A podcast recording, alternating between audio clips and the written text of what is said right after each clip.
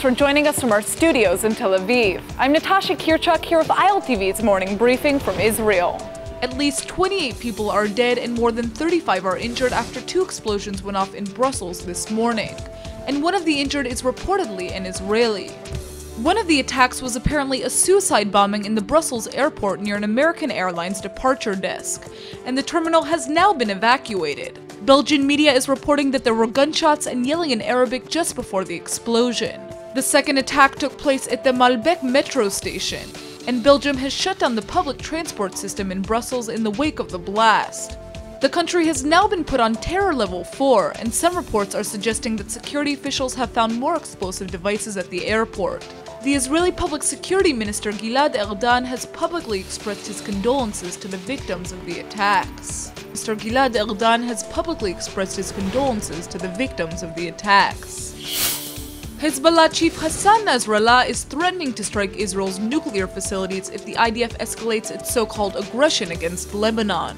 Nasrallah says that Hezbollah does not want to launch a war, but that the terror group will employ all means to defend Lebanon against Israel.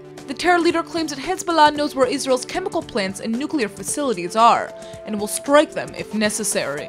In an interview with Al Mayadeen TV, Nasrallah also took a stab at Arab nations in the region for their recent decision to blacklist Hezbollah as a terrorist organization. He's accusing the Saudis and other Gulf states of working for the sake of the Israelis.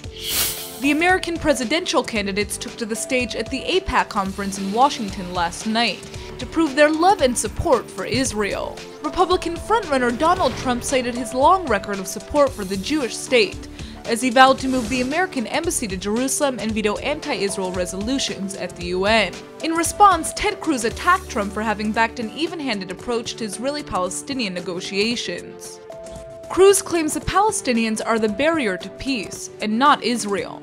On the Democratic side, Hillary Clinton told AIPAC that Donald Trump does not have the steady hand required to be president. Clinton vowed that while pushing peace, she will always remember that Israeli security is non-negotiable. A new Palestinian poll indicates that support for knife attacks against Israelis has dropped significantly in the West Bank, but remains very high in Gaza. According to the survey by the Palestinian Center for Policy and Research, 44% of West Bank residents support the violent attacks, down from 57% just three months ago. Yet support for knife attacks among Gaza residents is at a resounding 82%. Authors of the poll say that most West Bank Arabs do not think that the attacks are an effective way to meet the goals of the Palestinian people, but most do believe that an armed uprising has more of a chance of serving Palestinian national interests than negotiations.